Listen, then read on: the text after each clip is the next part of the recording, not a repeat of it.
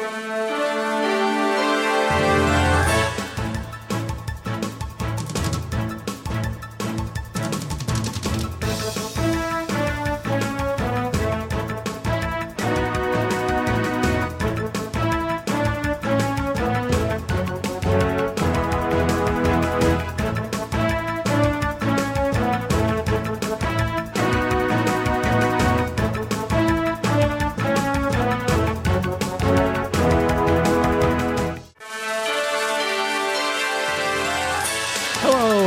to another edition of St. Joseph Radio Presents. And I am your host, Ray Gerard. And with me in the studio today, we have a special guest. His name is Dave Buehrle. Dave, welcome to our program. Thank you.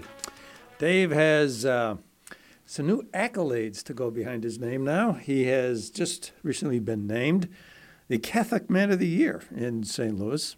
Uh, the Catholic, so St. Joseph Radio every year puts on a, uh, a dinner, and in advance of that dinner, we put out uh, invitations to parishes all through the St. Uh, St. Louis Archdiocese to nominate people to be the Catholic Man of the Year. And we get these nominations that come in, and then we have a, a dinner, and at the dinner, we hear a little bit about all of the nominees. And it's really interesting because there are so many people in our community who, who do so much good work, and they fly completely under the radar, and you have no idea what, what they're doing.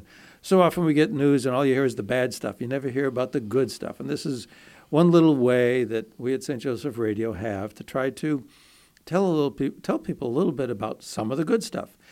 And uh, with, a, with you know every kind of uh, award like this, there has to be a winner. This year it was Dave, and he was a very fitting winner. And we're going to hear all about um, what he does. But um, but before we do that, we'd like to begin the program as we always do with a prayer.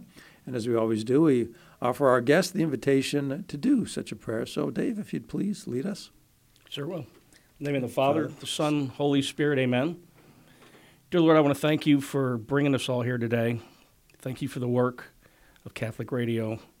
Thank you especially for those who serve our church, for all those who continue to stay under the radar that really hold us together. Thank you for our priest and for our congregations throughout the Archdiocese of St. Louis. We ask all this in Jesus' name. Amen. Amen. And the Father, Son, Holy Spirit. Amen. Amen. Yeah, I mean it's, it's it is important to thank Him for our priests. They do, and uh, the, yeah, I mean they are, you know, so often taken for granted, and you know, are another group of people who fly totally under the radar. But this week, uh, yeah, lay people, just you know, like yourself, who do so much uh, so much good work, and we'll get into that. But uh, before we do, perhaps maybe you could tell us a little bit about yourself. You raised Catholic, for example. Yes, so I was um, adopted, born and raised Catholic, adopted through Catholic Charities. Uh, my mom and dad adopted myself, my brother, and my sister, and um, we lived in a nice home in St. Charles. My mom quit her job and uh, became a housewife, and my father worked extra hard to pay the bills.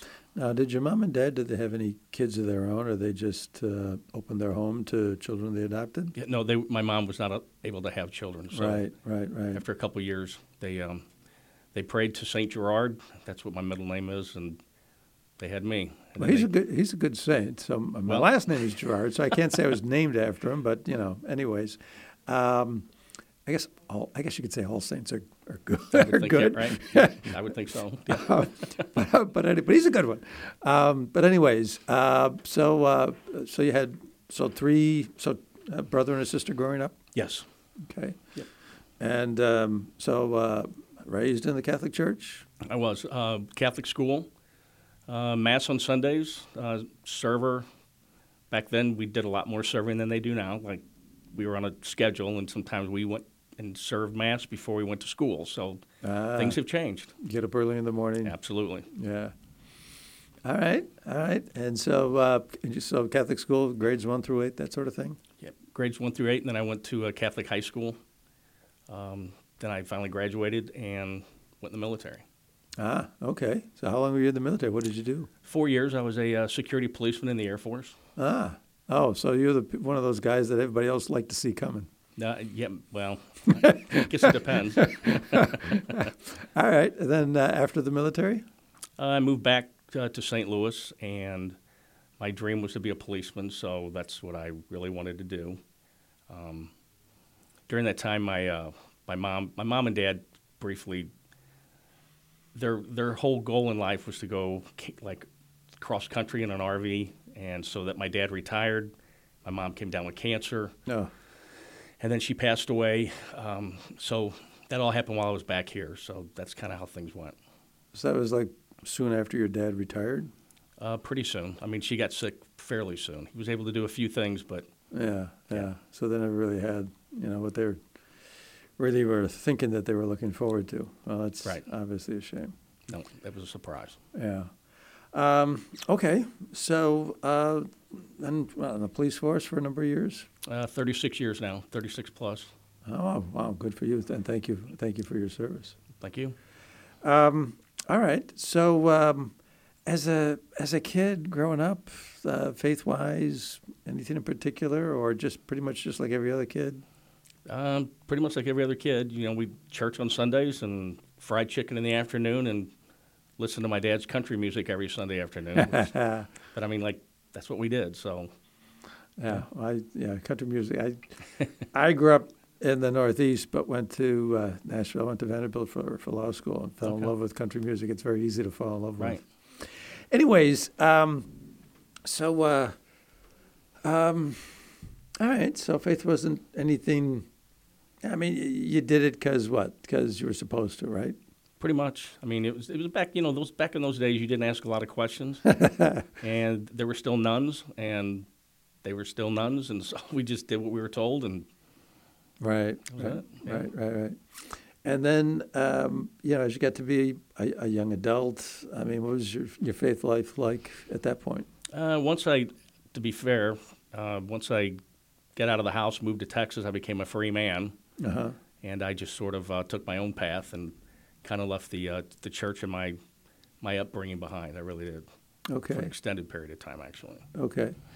And uh, something bring you back at some point, or was it, was it gradual, or So you'll hear me talk a lot about my father because he's literally was my mentor. He's been dead three years now, but um, I watched him go through so many things, uh, and he never wavered. His faith never wavered. Now internally, I couldn't tell you what was on the inside, but outside he was cool. You know what I mean? And um, former Marine, uh, Purple Heart veteran, so he was just that guy, real, Really? real Miles Manders speaking guy, but he just never wavered. He was in mass all the time, religiously. So I, ki- I kind of watched him from a distance. You know what I mean? Even though I wasn't living that lifestyle, I was seeing it.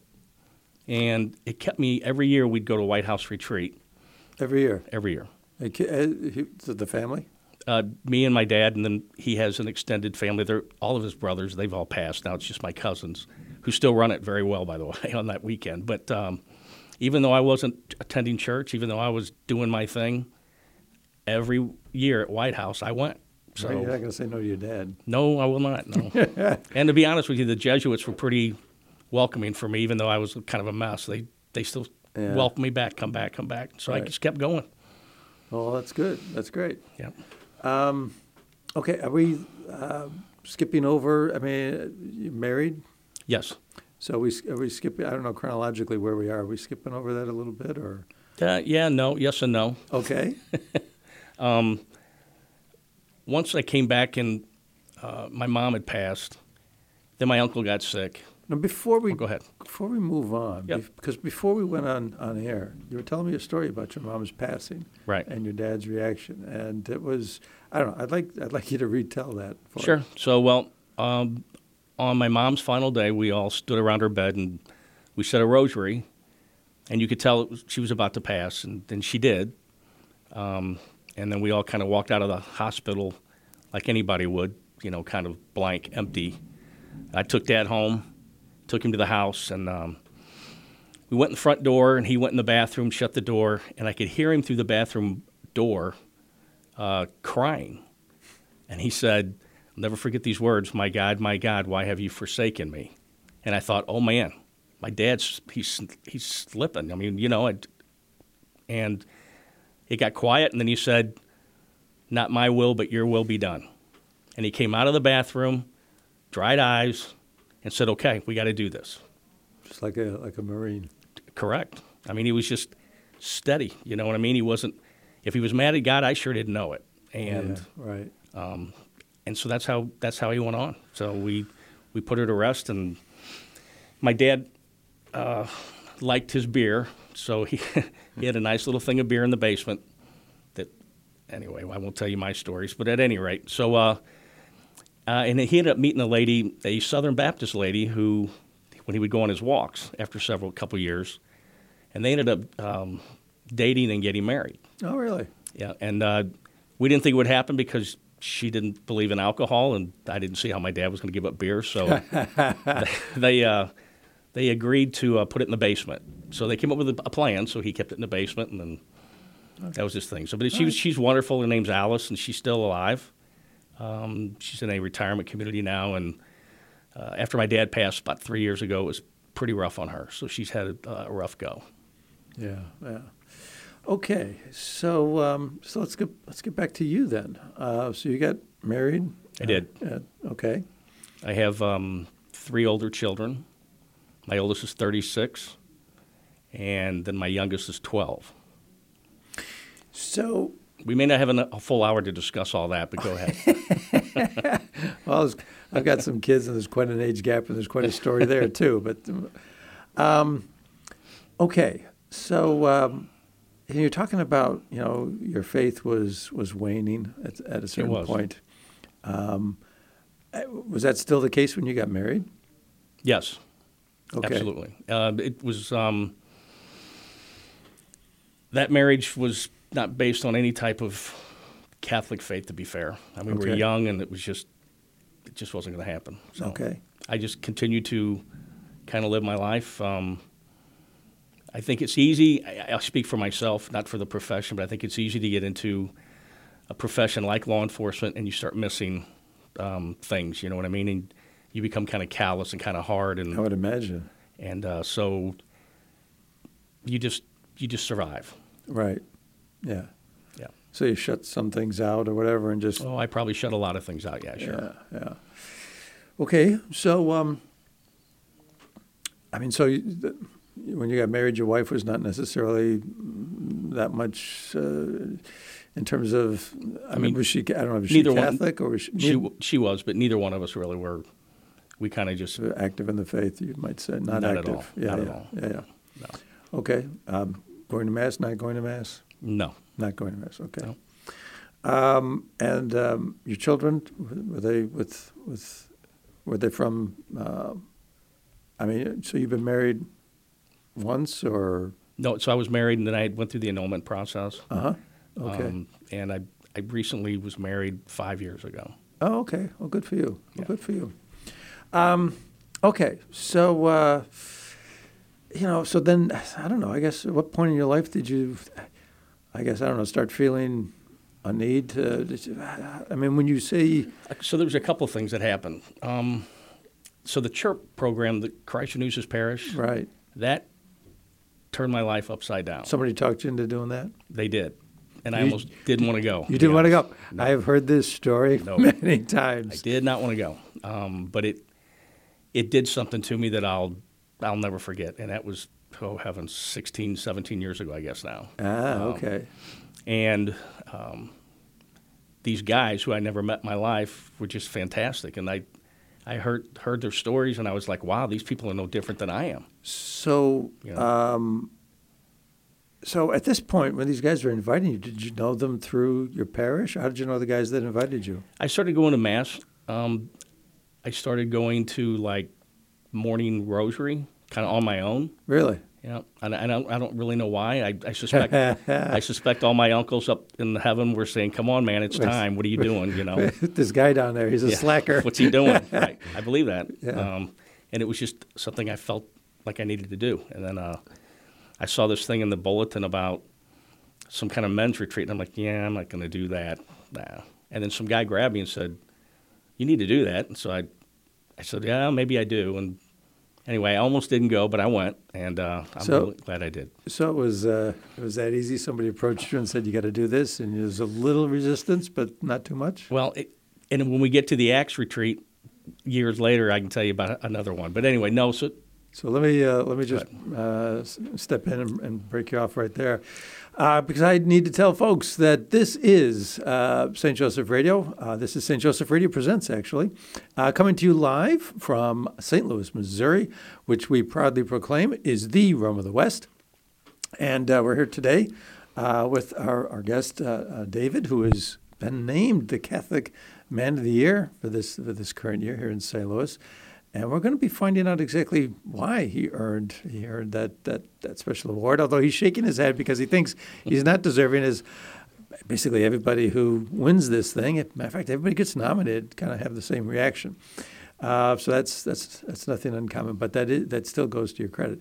Anyways, um, yeah. So so you went on this church retreat, and, it, and you thought it was life changing. It definitely was.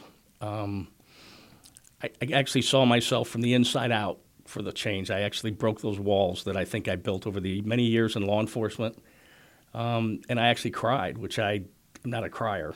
I've that's one thing my sister would attest to that I don't show emotion or feelings. Uh, right. At least back then, when my and when my mom passed, it was a, I was a different guy, very stoic, you know. But at any rate, it really broke me down. It broke my uh, it broke my heart, my soul, and I knew that I needed uh, forgiveness and I needed uh, penance and I went to confession for the first time in a very, very long time, and uh, it just changed my life. How'd you feel after the confession? Uh, relieved. Yeah. Uh, it was just it was a long confession, so if anyone's if anyone's out there, I apologize. But yeah, yeah. Um, okay, all right. So, so chirp started making you. I mean, during that weekend, you were you thought about like where you are in your life, where you've come, that sort of thing. Well, yeah, yeah, I, I did, and uh, I was sitting in this room with all these people. None of them were cops, but one that I knew. And I thought, I am not. I don't have anything in common with these people. These people. they don't have a clue what I've been through or what I. Sure. And I was sure. wrong. I was 100 percent wrong. Yeah. Yeah. People do have all kinds of issues and problems, and you never would no, guess. No. You never would guess. Uh-uh. Okay. So then, what's what are things like after that? Uh, things like that were good. I mean, I started becoming more active in church. Um, constant attendance, way more than Sundays. I mean, it was Monday, Tuesday, whenever I could go before I'd go into work. Really? Um, I, I joined the St. Vincent de Paul Society, which was really cool. And it was really kind of interesting because in the community that I'm at, I was literally helping people through the St. Vincent de Paul Society that I was also dealing with from a uh, law ah, enforcement angle. Sure. Very unusual. Sure. But it really broke some, it, it, built some relationship, but it, it really helped me see a different side. Yeah. So yeah, because in your, your, your profession as a as a law enforcement officer, you're just about putting people through the system. Whereas with St. Vincent de Paul Society, what that gives you a tool, that gives you a resource, something, right. and then you can actually, you know, try to help like the person, right? I, d- I did, and it, it, it was interesting because I started finding myself carrying a briefcase in my police car, and I'd have like prayer cards, prayer booklets, uh, gift cards for food, um, Bibles, I gave I gave away my favorite Bible to some lady. I don't remember who that was, but it just I was just started doing things like that. And it started becoming very natural. You know what I mean? Like I sure. just enjoyed it, and I look forward to meeting and talking to people. Yeah, because once you start with just a little, and then it gets easier and easier to do it. I mean, at first you probably feel it's kind of awkward, but then the more you do it, the easier it gets. It, it, it got easier. It's it's unusual because it's it's not. I'll be careful. It's just it offended a few people, I believe. You know okay. what I mean? So um, I was kind of talked to about you need to calm down. Don't be talking about your faith. Don't be talking about it at work. Don't be sending out Jesus emails, that kind of thing. You know what I mean? So, but that's okay. I figured it out. And so after you know these suggestions were made to you, then what? I mean, did you you know did you keep doing it somewhat? I did. I mean, I can tell a secret, right? Nobody's listening. Nobody. no. no, but I would do. I would. Uh, I would just keep it quiet. You know yeah, what I mean? Yeah. Um, or feel, or did you maybe feel out the person, get a sense for whether or not they might be receptive? Yeah, but I mean, I was just, I probably started paying a little more attention to body language when it comes to if people really wanted, they didn't want to talk. Um, so it probably taught me a good lesson too. Yeah. Yeah. And, but with the people that maybe were offended, there had to be other reactions as well, I would imagine. There were positive, uh, some to the point of, what has happened to you, man? Did you hit your head? Type thing, you know? yeah, yeah. But I mean, didn't some people sort of? I, I, know, I, I had an experience recently where I was at a, a, business conference and I got to talking with some guy and we got onto some subject, And I said, well, I said, I'm just going to, you know, warn you. I said, you know, my attitude on that particular subject. I said, I'll let you know I'm religious. Well, that just opened this floodgate, and I, and he proclaimed himself basically an agnostic, mm-hmm. but wouldn't stop talking, kept asking me questions. There was a real hunger with this guy, and I'm thinking, some of the people you deal with or had, that you did deal with, they have life issues, life problems. You know, life's beating them on the head. I mean, were there occasions when people were very glad that you kind of, you know, opened this area? Yes, absolutely. Um, there's been, I mean, it, interestingly enough, when you when you go on like a scene of a, somebody who's passed away, a, a, a dead body, right? Mm-hmm. If the family's there and you see crucifixes on the wall and statues, or they make comments about God or Jesus, it took a burden off of me. right. You know, sure. versus a different house that has none of that, and then it's like, man, they're missing. What do I say? It's it's empty, and so yeah, it was it was able to allow me to help kind of ease their pain, and I think it kind of took it off me. If that makes any sense.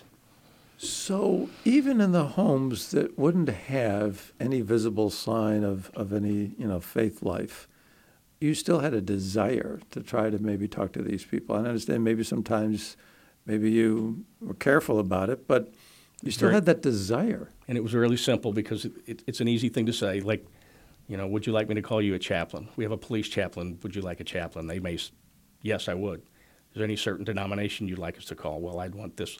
And that, a lot of times that worked too. That helped a lot. Sure, sure, sure, yeah. sure. And I suppose we can talk about one particular story. There's there's occasion um, which um, I know was was mentioned um, at actually at the award dinner, where there's a, a, a, was a young boy outside a convenience store. Yes. Tell uh-huh. us about that. Yeah. So it was about three thirty in the morning. I was on patrol and I was driving around the back of a convenience store, and there was a young man sitting on a uh, a little stoop, uh, juvenile. Certainly shouldn't have been out after a curfew, right? So I asked him what was going on. How, how was he doing? And you could see he was a little apprehensive at first. And I just said, you're, you're just what's happening. And so we started talking, and I think he could see that I wasn't going to jump out and arrest him, right? You know what I mean? So he broke down kind of and told me that uh, his dad was dying of brain cancer. Oh. And uh, he and his mom had got into it, and he didn't want to go home, and and so we talked a lot. And I said, "Listen, why don't I just take you home and let's let's meet your parents?" So I drove him home, and I met the dad and the mom, and you could see dad was nervous. He's drinking, cop, cop showing up at the well, and he's drinking coffee because he knows he's dying. He doesn't want to sleep, and there's a lot going on in that family. You know what I mean? And so yeah. we sat at the kitchen table and talked about everything that was going on. And I threw out you know, do you have a faith life? Is there? And he mentioned, well, I used to be Catholic. And I said, well, used to be. I said, well, what do you mean used to be? And he's like, well, I fell away from the church. And I'm like, that's okay. I did too. It's fine. And we kept talking. And he actually, at the end of the conversation, agreed to meet uh, with one of our Catholic chaplains. Um, and he actually received all the sacraments. Wow. Went to confession. Wow. And uh, got his um, final blessing. And uh, that is so important. Yeah, huge. That is so important. And, you know, I mean, maybe you don't want me to say this, but that wouldn't have happened without you. I mean, maybe, I mean, maybe it might have happened anyway, but I mean, I'm, I'm sitting here listening to this story thinking, you know, it could very well be the case that that may never have happened if you hadn't stopped and taken that kid home. And I don't know that I would have done that 20 years earlier. Sure. If that makes any sense. Sure. So, yeah, I mean, I, for God to be able to use me, I guess he could use anybody, but um, yeah, it, it, it, worked, and it was it was it was interesting. And so the, the gentleman passed away. Yeah. Um, and I promised him uh, uh, the secret I'm going to tell you is I was training a guy, and he was dying, and I took him over to the house, and we prayed a rosary in uniform with the family at the uh, dad's foot, and I promised his dad that I would take care of him forever, his boy. Um, and I promised I made the probation officer promise he'd never tell anybody, and I don't guess he ever did, but he was probably freaked out. I don't know. Anyway. and so then um, the young man, he actually asked me to speak at his so dad's. you made a promise to take care of this man's boy. Correct. Wow. That's that's a big promise. It, it has been. Uh, there's been some challenges, but we're still in contact this very day. How long ago was this? Oh, it would have been 15, 16 years ago. Oh, wow It's been a while. Oh wow. Okay. Yeah. All right. So keep keep going. No, so then you. he wanted. Uh, he asked if I could speak at the funeral, And I mean, I don't know anybody in this family, you know what I mean? So I'm getting up speaking to people about, I don't know, I don't know anybody. But it's interesting because after he was buried, then I started going and visiting his mom. And I actually uh, started bringing her books and talking to her about her faith life. And um, gave her a couple rosaries, taught her how to say the rosary. And then unfortunately, she passed holding that rosary. And the young man reached out and told me his mom had passed away, and I wanted to know if I'd speak Was to her. she was she was she young? Were, were they older? No, they were probably in their 50s, I guess, 50s, but 60s. still, that's relatively That's young. young. I think it's really young right now. Um, yeah, so do I. um, um, wow. Okay, so you helped bring her back to the faith. Well, I wouldn't say, but I mean, I, Well, you helped. I worked at it. Yeah. And then I, I ended up speaking at her funeral as well. And now I'm getting to know the family. you know what I mean? Like, they're actually remembering me. And I'm like, You must have done a good job the first time around. no. So, anyhow, so we've maintained a, um, a relationship to this very day. wow. Um, okay, so so tell me a little bit more about the boy. So the boy had the. I mean, he had these problems with in his house. I mean, it was, it was things were difficult. Um, but he, I mean, he had problems of his own. Sure. And I mean, he went through all the trials and tribulations and still struggles with certain things. Um, but he's not afraid to reach out. He will reach out when he needs something or if he just wants to talk. Occasionally we meet for breakfast, kind of catch up. We've invited him to uh, uh, Mass a couple times. He's come with his kids. So, So you're going to be able to. Uh, that that's that's the music that tells us we're coming up on a break, but uh, we're going to be able to continue this story, and I want to hear more about this story when we come back from this break. This is uh, St. Joseph uh, Radio Presents coming to you live from St. Louis, Missouri, the Rome of the West, and we're here with our special guest, uh, David, who. Uh, was named this year as the Catholic Man of the Year in, in St. Louis, which we only give out to a few very, very, very special people. But, any, but anyways, we're here, we're here about, more about his story when we come back. Joseph Radio with a great gift idea a St. Benedict bracelet, a trendy accessory for men, women, and children that not only looks good on everyone's wrist, but is actually armor for the spiritual battlefield. This unique bracelet is handmade in Europe and contains 10 medals within the braided cord in the adult size and 7 medals in the children's size. On the front of each beautiful medal is St. Benedict holding a cross in his right hand, the object of his devotion. On the back of each medal is a cross. Surrounding the back of the medal and cross are the letters VRSN MVSMQLIVB, in Latin reference which translates, Begone, Satan. Never tempt me with your vanities. What you offer me is evil. Drink the poison yourself. And finally, located at the top is the word Pax, which means peace. All bracelets come packaged with an informational card and the St. Benedict blessing, which your local priest can administer. This gift is for everyone you love and care about, including yourself. Available from St. Joseph Radio. Check the website at www.saintjosephradio.net. St. Joseph Catholic Radio is proud to announce the launch of SJEN TV, the St. Joseph Evangelization Network. SJEN TV is a premier online Catholic broadcasting network providing quality Catholic programming 24 hours a day, 7 days a week. We have programming such as live studio interviews, St. Joe's Java speaker presentations, current Catholic issues, and the Pro Life series. We're featuring the many talented speakers out of Orange County, California, and this Archdiocese of St. Louis, Missouri including Professor John Gresham, Father James Mason, Karen Nokemper, Rick Hollerick, Bill Federer, and many more. To review the program list, go to sjen.tv or on Roku, SJEN TV. All this programming is free, and we are welcoming sponsorship of new programs. Find out more at sjen.tv. And so we're back. This is St. Joseph Radio Presents. Uh, and I'm Ray Gerard.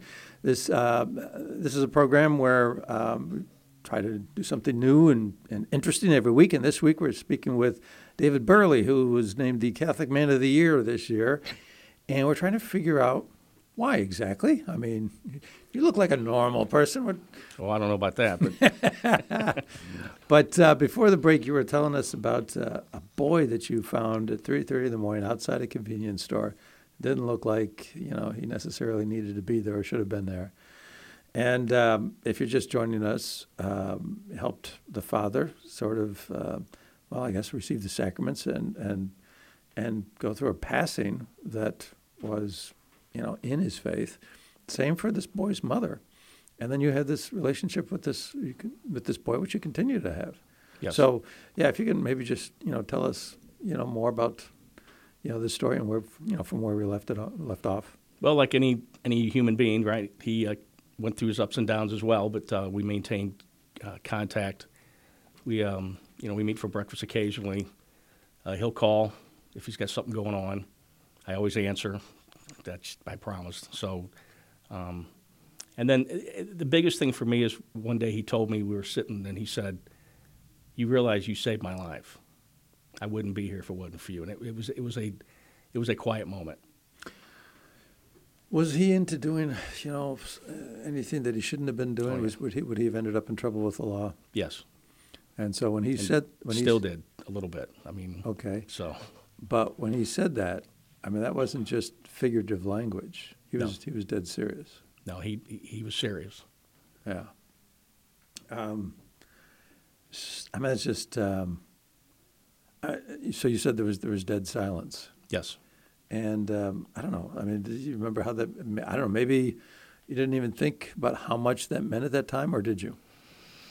No, I was kind of taken back, uh, really. Um, and we finished up, and you know, we hugged, and he went on his way. And I think I started thinking more about it after I was driving Right. away from the place. Like, wow, did he just really? Wow, did, did you hear what he said? You know, like, so And um, I suppose what you think you you thought maybe up to that point. Uh, well, okay, I, I meet with this kid. I talk to him. I I help him out, but I'm not really doing anything all that special or all that dramatic. no, I, I still don't think I'm doing anything special. I promised his dad that I would take care of his boy Right. on his deathbed. So that's Right. kind of a that's the thing. you I know, understand. I, yeah, I understand that. But I guess the, I guess what I'm thinking of is that um, we really sometimes don't understand how much of an impact we can have on people's lives, even if we think we're not. I would agree. Yep. You know, I've had those. I've had those occasions ever so often where you're like, "Wow, maybe I made a difference." You know. and it probably makes us um, a little bit more, uh, I guess, desirous of being careful of like everybody we meet. Yes. I mean, you, you, what you're describing is a situation where you, you, talked to this kid, you gave him some support, but didn't do anything. I, you know, what you would think is special or dramatic, but yet this kid is. But just to be there for this kid, just to support him, just to help him, just to have somebody in his corner, that can make the difference between somebody, um, you know, going on with a productive life or somebody going the other way.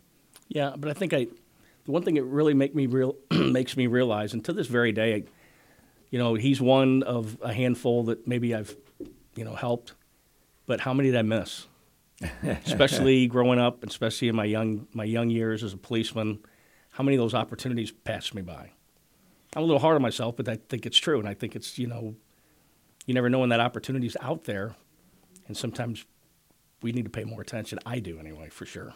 Yeah, yeah. I know. I've got, I've got a, a regret over a couple of boys that I helped, and uh, I still to this day wonder if I couldn't have done a, a lot more. But, um, but that's a beautiful thing. That's a beautiful thing to be worried now that you haven't done enough. I mean, I've read stories of saints who will say the same thing, and you're like, my goodness, they're a saint. You know. So, and it makes you want to do more. Yeah, it make, I mean, it makes you want to pay more attention. Right. Right. You know, right, listen. Right. Yeah.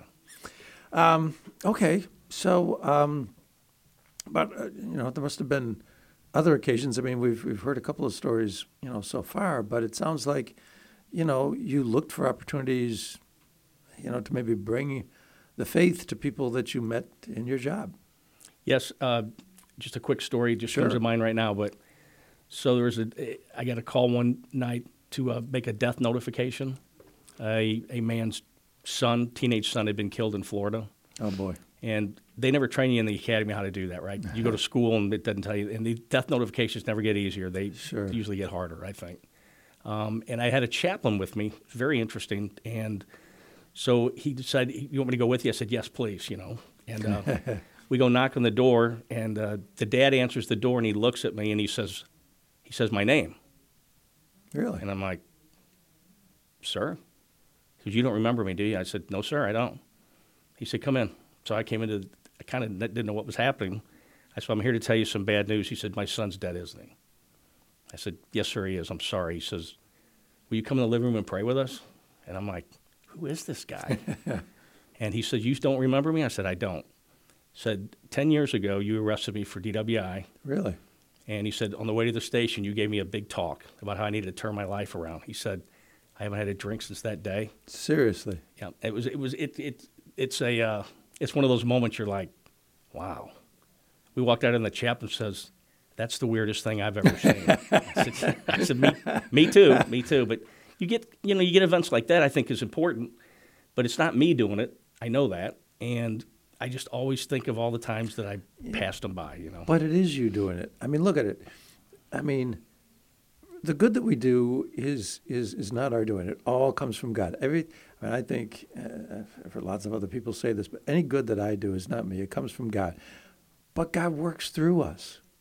You're the tool. He needs tools, and you're the tool. You know, um, so uh, this this father was. Ex- I mean, this didn't come as any surprise to this particular father. His son, I guess, had been in trouble and different things. No, I think he'd already found out, Uh, okay. like through somebody. I don't know who, but Okay. it was tragic. But um, I mean, he was. I don't. I, to this day, I don't remember him. So when you gave this father this talking to after you know, he was picked up for the D, DWI, um, at that point were you, uh, you know, were you active in your your faith at this point, or maybe not so much yet? Not really. Yeah. I mean, I think it was on. I was on my a path. right. Um, but I did. I, I talk a lot anyway, so I talk to a lot of people I've arrested. I mean, I've I've, I've arrested a lot of people, and I've had a lot of conversations. So, some good, some not so good. But you know, But it sounds like you you're looking for opportunities to, to bring the faith, you know, to think- people when you when you, you know, come I- across them. as I go on, like when I talk about the young man, yes, I definitely was right. Um, I, I think at the time, I don't know that I was really Not at that time. right, Yeah. but it still worked. Yeah. It's interesting.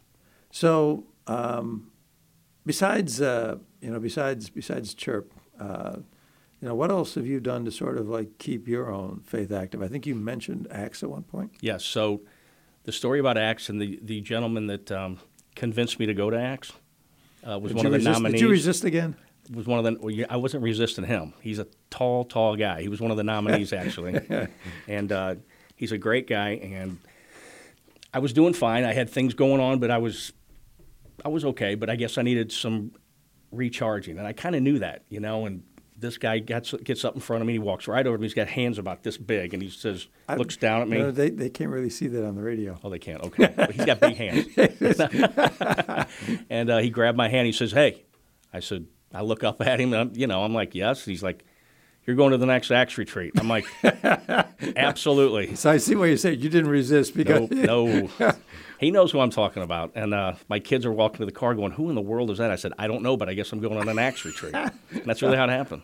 really, Yeah. you didn't know this guy at all. They met him from Adam. This was at your parish. Yeah, they were they were like a mission church that came to our parish. Oh, okay. They started the uh, first Acts By, by looking at you, he figured you were in need. Figured- Probably. figured- yeah. Probably written all over my face, I'm sure. Yeah. Okay, so you do this Acts retreat. And that, that, that kind of recharged me. And um, I had uh, uh, been divorced, and I had met a lady who was a Southern Baptist, uh, Tammy, wonderful woman. But, uh, you know, she was doing her Southern Baptist. I was doing Catholic. We'd meet once in a while, but that was kind of it, right? And then uh, when I came back, she said to me, You came back after the Acts. come back after the act. She's Right. she's like, something happened to you. I said, well, what do you mean? Was I that bad? And she's like, no, no, no, something. She goes, I think I want to go to Acts. I'm like, go to Acts. She She said that, really? so then she called me and said, hey, I looked into it and they'll take Southern Baptist. I'm like, wow, okay. Okay. Yeah. So she goes to Acts retreat. She goes on one. She comes back and she calls me and I about wrecked this time. She says, I'm going to be Catholic. I'm like, are you kidding me? Yeah, true story. And, uh, Wow. so I was her sponsor in RCIA, and uh, I really think that we grew together Sure. towards the church. We got married in the Sure, Catholic Church. It was sure. just, it's fantastic. I mean, our relationship has all been based on God, Right. the church. It is so much better that way. Oh, it's so easy, much easier. Yes, Yeah, it's sure. so much better that way. Yeah. So So that so that charged some uh, some energy cells. It did. And at this point, you're still, you know, an active policeman, I am. and uh, okay, and still trying to look for opportunities to talk to people about faith issues and things of that nature when you can. Absolutely right. To this very day, actually. Yeah. But uh, yeah, you know, and then I got involved with um, you know, being a lector and and then um, Eucharistic minister. I enjoy that. Uh, I was able to take communion to a friend of mine's mom who just passed. She was in her 90s, and that little lady could hardly get out of her chair, but she looked forward to the Eucharist, and she would light up. Her face would light up when I'd walk through that door after church and bring her the Eucharist. It was fantastic. Yeah. And um, okay, so uh, you do this. So you used to do this for this particular woman. Yes. Okay. And then she just she actually just passed away about a year or so ago. Okay. Um, so, um, and helping all these people, and because you know, it just, you know, I mean, hearing these stories. I mean, you have, you have. I got to tell you, these are, these are some good stories. you have really helped some people. Do you think that that's helped your faith? In other words, giving to people and receiving because of it. I- think it has. I mean, I, I think it keeps me more attentive. I mean, I find myself sometimes holding myself very accountable, uh, almost to a, you know where I'm because I'm clearly not perfect. I hope nobody listening would ever think that. If you knew me, you'd know I'm far from that. But um, Nobody. Well, of course, well, nobody. Yeah. right. But I mean, uh, and I have my moments, you know, and my kids will attest to that, all of them, and my wife, and anyway. So, um, but yeah, I think it's I think it's important, and I I find myself like when pe- my one of my faults is when people ask me to do something, I just say yes, especially in the church group, you know, and and I, I've learned that maybe that's not always. Maybe I should say, let me think about it, let me pray on it. That's how I ended up doing programs like this. I get it. I get it. Yeah. I get it. Yeah. Um, that's not a bad, you know, vice to have. No, no. Yeah, you're right. So it's it's made you a little bit more circumspect about about what you do. It does. I mean, it, it does. I mean, I, I teach PSR and I love teaching middle school kids, seventh graders. It's fantastic. I didn't Sure. think I'd ever like it, but I'm, I'm, I'm hooked. I mean, it's, it's a great relationship. Um, and just being a part of the church and, you know, Knights of Columbus. I'm, I was recently uh, brought in as the Grand Knight for our council. So I You got, love, you got a lot of hats. yeah, fish fries. And that's kind of the, my thing during Lent. So So with the PSR, you said seventh graders. seventh grade, yeah. Yeah. I mean, those, that's a tough. That's a tough age, tough grade. It is. That's a tough. I would not want to be in seventh grade today. Yeah, they have a lot of issues, They do. don't they? They do. Um, so how do you deal with that? How do you, re, you know, what what do you try to do? So it's interesting. So at our at our um, at our school, All Saints in St. Peter's, um, we have three fantastic priests. Uh, they're very easy to talk to, and uh, we have a great director of religious education. And so I said yes, and they give me this. Of course, you did. yeah, they give me this outline, like you know, a syllabus, Yeah, and I'm like, I can't do that. There's no way. really. but I started picking through it Uh-huh. and reading it and studying. That's the one thing I found myself really doing is going back and studying, going back and, and taking classes because I want to be more firm in my faith because I get those questions too from people and I want to have the answer. You've taken classes. Yeah. Uh, what do you mean, like you know, like- seminars, like, webinars, like no, what? like um, Paul Sixth Institute, uh, different classes on. so you've taken actual yes. college level classes. Ah, Yeah, and, it, and it's helped. It's helped me. It's helped me deliver. I think better. I think it's helped me. I don't know, talk better, um, prepare better, uh, and so when I prepare the seventh graders, I realize that they've been in school all day. Right? It's PSR, so they've already been in class all day. right. I've been working all day in the streets. So and PSR is after a day of school. Yes, Okay. and uh, it's called the Public School of Religion now. I believe that's what they call it. Mm-hmm. They just changed it. So, at any rate, so these young guys are used to being in class all day, so they don't really want to be there. Sure. And I've been in the streets all day. You I'm don't there, be there. and we come up with an understanding. So, my class turns into a lot of just discussing the topic at hand and how it applies to their life. And it has really opened up some incredible conversation with these seventh graders about the things they're dealing with, some of the misunderstandings they have about the Catholic Church. I think that's important because that influence is out there. Um, and I try to reel it in best I can. And I've built some really uh, good relationships with these young people. So I enjoy it. So this is St. Joseph Radio Presents, uh, coming to you live from St. Louis, Missouri, the Rome of the West. And we are here in studio talking with our special guest this week. It's uh, David Buehrle. He was named the Catholic Man of the Year this year. And, uh, and the Catholic Man of the Year award is, is simply an award that's given out every year to somebody in the community, somebody people probably don't know what uh, this particular person might be doing. Somebody who flies under the radar, does just a lot of good things, like inside the church, tries to help people, and uh, and the this award dinner is just so useful because you hear so many things about so many good people. Who actually wins the award is, and I think all of the, the winners, and I think David, you'd agree with me with this. Who actually wins the award is is not so important as much as you know just hearing about all of these people because it's very inspiring. You go to one of these dinners, talk about the fact that hey, you know, you know. Your faith, your relationships with some of these people, you know, inspires you to do more. Going to one of these dinners inspires you to do more.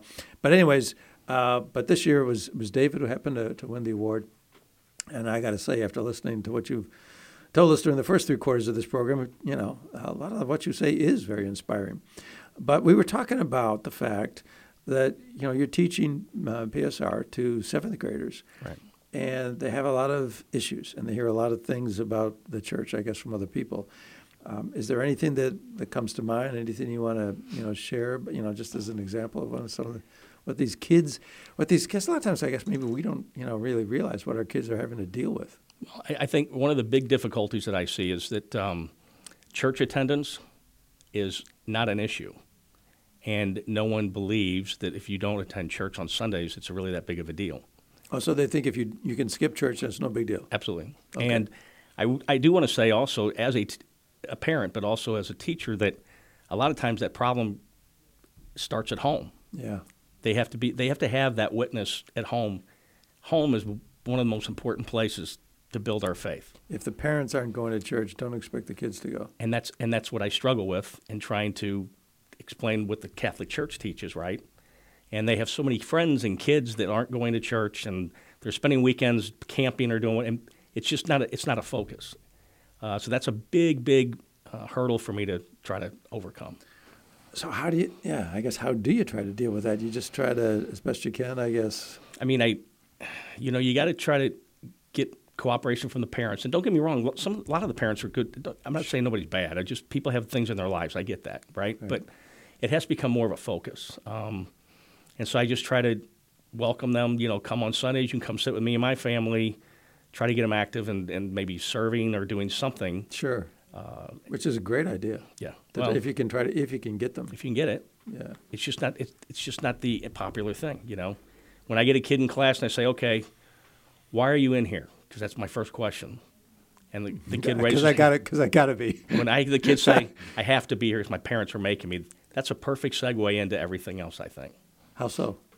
because i explained to them well your parents say that because why do you think they want you here mm, Let's Sure. talk about that you know why, why do you think it's important to be here right. because they in seventh grade, it's not about life eternal. You know what I mean? It's about getting No. through the next Sure. thirty minutes on your phone or whatever the case may be. So it, they've got a, they've got a lot of obstacles to overcome. Yeah. And what about what about the Eucharist? I mean, if they're not feeling a need to go to, to go to mass, I mean, is there a sense? Do you get a sense from the kids that eh, the Eucharist, okay, the church teaches, hey, you know, it's the real, you know, body and blood, but uh, I mean, do you get a sense of that? I, I mean, we talk about that. Um, I, I think it's all in that same realm of it's just not that important at that age, at seventh grade. Um, and I mean, I look back when I was in seventh grade. I can't remember that far back now, but I don't know how I felt. You know, I just somebody has to be telling them this, and it has to be more than just a PSR teacher. It has to be their family and their, their you know, their friends. You know, that I mean, their their relatives, whoever it is. People have got to start being more focused on that. And um, do you have much of an opportunity to interact with the parents? We do. We, we, we speak to the parents frequently. Um, we have these things called faith nights that uh, are really interesting, where they bring the parents in actually during PSR, and we kind of pray together and we talk about certain uh, topics. So I think that's made a big difference. I really do. That is that does sound like a really cool idea. Do you know other parishes do that, or is that do you think that's like I- I- our direct- your idea? I mean, No, at, no, it at wasn't your me. parish? Not Uh, no, but. I mean, but I mean at your parish. Do you think that's So I don't. Uh, the director of religious education, Mary Grace, started this last year, and it's. yeah? I think it's a, it's a wonderful thing to try to remind parents, you know, that we're all in this together. I don't think sometimes we're hard enough. To be fair, I don't. But Understood. yeah. yeah, But I mean, so it's so it's start. You started it last year. yeah. So uh, last year was like the first. fi- I think so. Yeah, and you're starting to see, you know, some, I guess, uh, results from it already, or what do you, what do you, what, do mean, you, I- what are your initial impressions? Because it hasn't been very long. No, I, I mean, I think the you look at the younger kids and you say, "Wow, you know, that's cool. They're getting it right because they enjoy it. It's fun." The parents are like, "Oh, they're cute. You know, they're, that's really neat to have them there." And then as you get older, it's becoming more of a something you have to do type thing, right? So, I think just seeing the parents more and giving them the opportunity to go to mass more, um, going to mass together as a PSR school with the parents, I think super super important. And that's another thing that our uh, director of religious education started out. So. Um, I think it's just in the process. We'll see what happens. So here you are. You've, um, as you described, been away from the church for a while, gotten back to the church, have, you know, tried to help a lot of people uh, with your faith. Uh, you know, tried to, as you say, you know, sort of uh, be a good uh, Catholic yourself. What do you think going forward? You know, the years ahead. What do you think you want to try to do? What would you just keep keep doing? You know, what you've been doing. What do you? Well, I don't know how much longer I can do this full time job because I'm getting old and tired. But anyway, um, you know, I think honestly, it's I'll, I, I don't know wherever God takes me. You know, it. Like your father said. Yes, in fact, my dad. Uh, I don't want to leave this out because he was on his. We didn't know he was dying. We knew there was something wrong with him. So I would bring him communion every Sunday. And uh, I went over this one Sunday. I gave him communion. We talked. I go to give him the Eucharist, and he grabs my hand, which he's never done this. And he looks at me and he says, Lord, I am not worthy that you should enter under my roof, but only say the words, and my soul shall be healed. He had this strict focus on the on, on the I mean on the Eucharist, staring at it. Oh, so he grabbed your hand. He did. because your hand was holding the Eucharist. Correct. And he took it, and it was just a weird moment for me. I'm like, that was very unusual. Um, and so I kissed him on the head and left and took the kids to soccer. And Now is he fully like loosened? oh no, he's he's completely he had he had broke his back is what he did, so he had a hard time walking. Okay. Um, he had some he but- had some but totally loose. oh 100 percent Yeah, yeah yeah, yeah yeah. yeah, yeah. And uh, But still, he's staring at the Eucharist. I mean, he was fixated on it, and it, I'll never forget it. Um, and took the kids to soccer, went to work, and my mom called me that morning and said he had passed. Really? He was uh, he was unresponsive, and so I told her to call nine one one, and you know he he didn't make it. So So are, that was like. those are the last words he's ever spoken to me. So every time I go to communion, that's the first thing. That I, that's that's the thing I think about every time the priest says that. Every single mass. Ah, So he, he got me because he, he's with me every mass. I'm sure of that. That is that is that is very special. That is very special, Dave. I want to really thank you for being here with us today. I want to thank you for giving us some of your time, sharing us, you know, some of uh, some of your life and, and what you've done. Um, this is St. Joseph Radio Presents. We've been here talking with with David Buehrle, who uh, was was recognized as the Catholic Man of the Year that just this past year in the St. Louis area, and uh, you know, he's been describing to us, you know, this this passion that he's had, uh, even though he's met resistance from people, authorities trying to tell him not to do it, to try to engage people in their faith, um, and just in all the, the activities that he's that he's done. You know, you've, you know, you, anybody can tell you have a really strong faith right now, and you're helping a lot of people. And I really want to thank you for being here. Thank you. I appreciate it. Very good. God. Been listening to St. Joseph Radio Presents from the Rome of the West, St. Louis, Missouri. If you would like to join us in our evangelization efforts, you can order a copy of today's broadcast or any of our past programs by visiting us on our website, stjosephradio.net. That's S A I N T, josephradio.net. Or call us 636 447 6000. It's all at your fingertips to help us evangelize the world, bringing the good news of Christ to everyone you meet and change one soul at a time. Thank you for your prayers and support. Until next time, may God bless you and your family. This has been a presentation of St. Joseph Radio Presents.